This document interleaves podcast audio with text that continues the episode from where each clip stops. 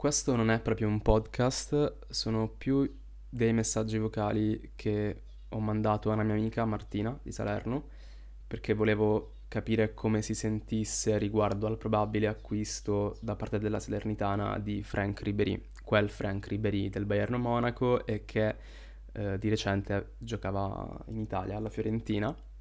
e che sarebbe lo scoop del calciomercato di quest'anno sarebbe un acquisto di un giocatore svincolato, però in una situazione molto particolare che neanche io conoscevo bene e quindi ho pensato di caricare tutti i messaggi vocali che ci siamo scambiati in modo da darvi un po' un'idea della situazione attuale della Salernitana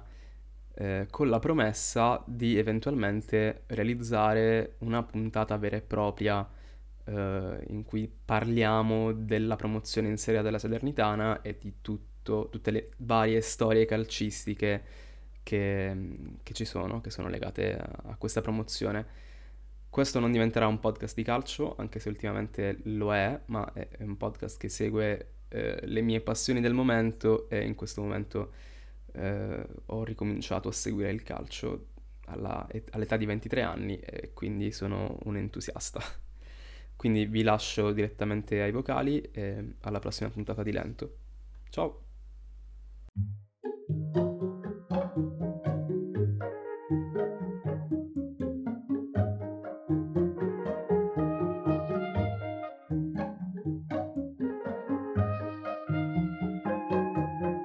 Questo è Lento Podcast. Questo vocale please è perché lo vuoi aggiungere a qualcosa, a qualche tuo podcast? Comunque sì, lo so, però finché mm, non vedo il post della Salernitana che ufficializza, io eh, non condivido nulla sui social, anche se sto impazzendo. E, mm, so anche che ha preso casa Marina d'Albori in, in Costiera Malfitana uh, per la modica somma di 11.000 euro al mese di fitto. Speriamo quindi che queste notizie siano vere, ma ormai tutti lo danno per fatto. Comunque posso dire, secondo me Ribery è una persona estremamente umile perché sono sicuro che potrebbe permettersi una casa molto più costosa, potrebbe permettersi di acquistarla e anzi questa potrebbe essere una critica a Ribery che non investe nel settore immobiliare edilizio di Salerno e anche potrebbe permettersi una casa in una località un po' più chic, no? un posto un po' più rinomato della costiera malfitana, tanto alla fine eh, con i suoi mezzi, con i suoi possenti mezzi può permettersi di arrivare eh, all'Arechi in, in poco tempo. Quindi sto immaginando lui con il suo piccolo elicottero privato con un pilota personale che lo, lo porta direttamente al centro dell'Arecchi con tutto lo stadio pieno di tifosi della Salernitana che lo accolgono e gli daranno la maglia numero 10, penso a questo punto. Beh, ma non gli conviene comprare casa perché il contratto sarà per un anno. E poi il problema è che la Salernitana non ha una proprietà, ma c'è un trust che diciamo una sorta di commissariamento perché Lotito non l'ha venduta a nessuno, eh, però non può avere due squadre in Serie A e quindi c'è questo commissario generale Marchetti che valuta le proposte eh, economiche che si fanno, quelli che si fanno avanti per comprarla e poi deciderà qual è quella migliore. Però vuol dire che adesso noi non abbiamo nessuno che investe, infatti abbiamo fatto anche per questo un calciomercato abbastanza penoso perché ehm, gli unici soldi che abbiamo sono quelli della promozione in A e dei diritti tv, radio, eccetera. No, aspetta, perché adesso rischio di fare la figura veramente dell'ignorante che non ha studiato sulla Salernitana, perché mi sono appassionato alla Salernitana eh, dopo la promozione in Serie A però io non so niente, quindi non sapevo di questa situazione qui e soprattutto non so cosa c'entra lo Tito con la Salernitana, quindi raccontami meglio questo aspetto. Perché se tu mi parli di Lotito, quel Lotito vuol dire che eh, era proprietario della Salernitana, ma eh, in che anni? Quindi o la Salernitana è in questa situazione da diverso tempo, cioè da quando Lotito possiede anche la Lazio,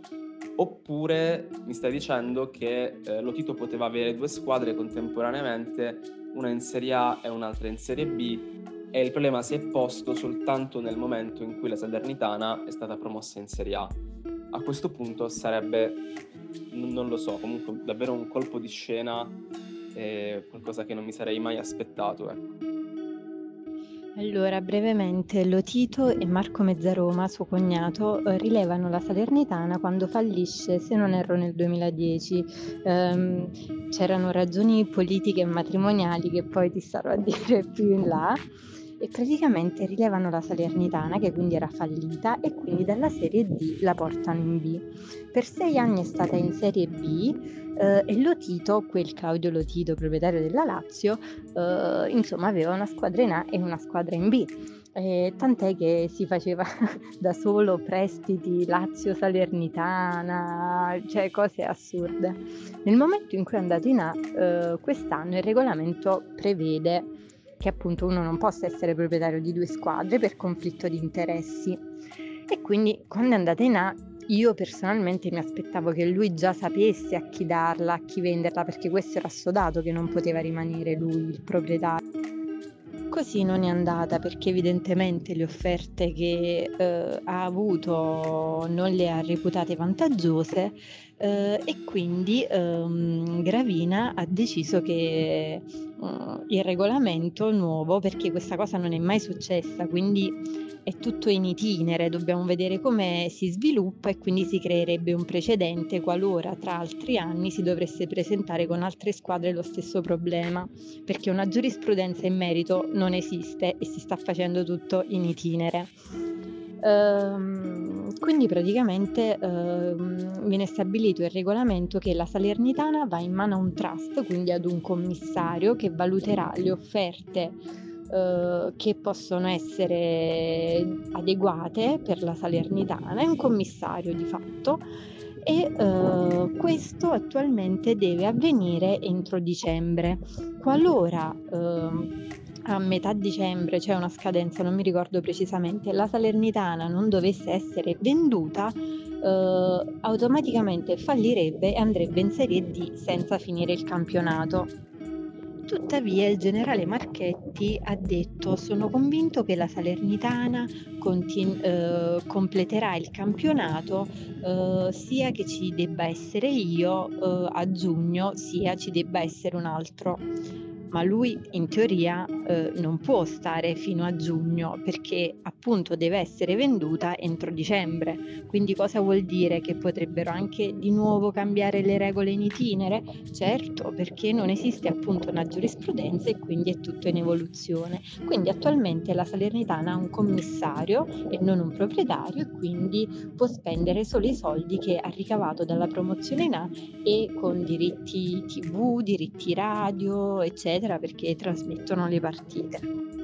In tutto questo eh, la Salernitana non può comprare giocatori dalla Lazio, eh, non ci possono essere prestiti, eccetera, eccetera, cioè le due squadre non possono interagire nel calciomercato perché di fatto non esiste un, problem- eh, non esiste un proprietario e quindi ci sarebbe una sorta di conflitto di interessi, perché l'ultima, eh, l'ultima proprietà è stata quella di Claudio Lotito. Senti, ma eh, posso caricare questi audio, eh, questa conversazione in modo integrale eh, sul lento podcast? Tanto sapevi già che sarebbe andata a finire in questo modo, e con la promessa eventuale ai nostri ascoltatori che eh, faremo una puntata eh, ad affare fatto, cioè quando Ribery sarà ufficialmente un giocatore del, della, della, della, Salernitana e quindi te la sentirai di eh, commentare questo grande acquisto della tua squadra, eh, magari insieme a un altro po' di, di riflessioni da tifosa della Salernitana eh, che ha avuto anche il piacere di vedere Murigno nello stadio della propria città. Che ne pensi? Anche se l'idea del podcast per eh, diciamo un guida alla salernitana per i principianti mi iniziava a piacere, però li puoi caricare questi, questi audio, ti autorizzo.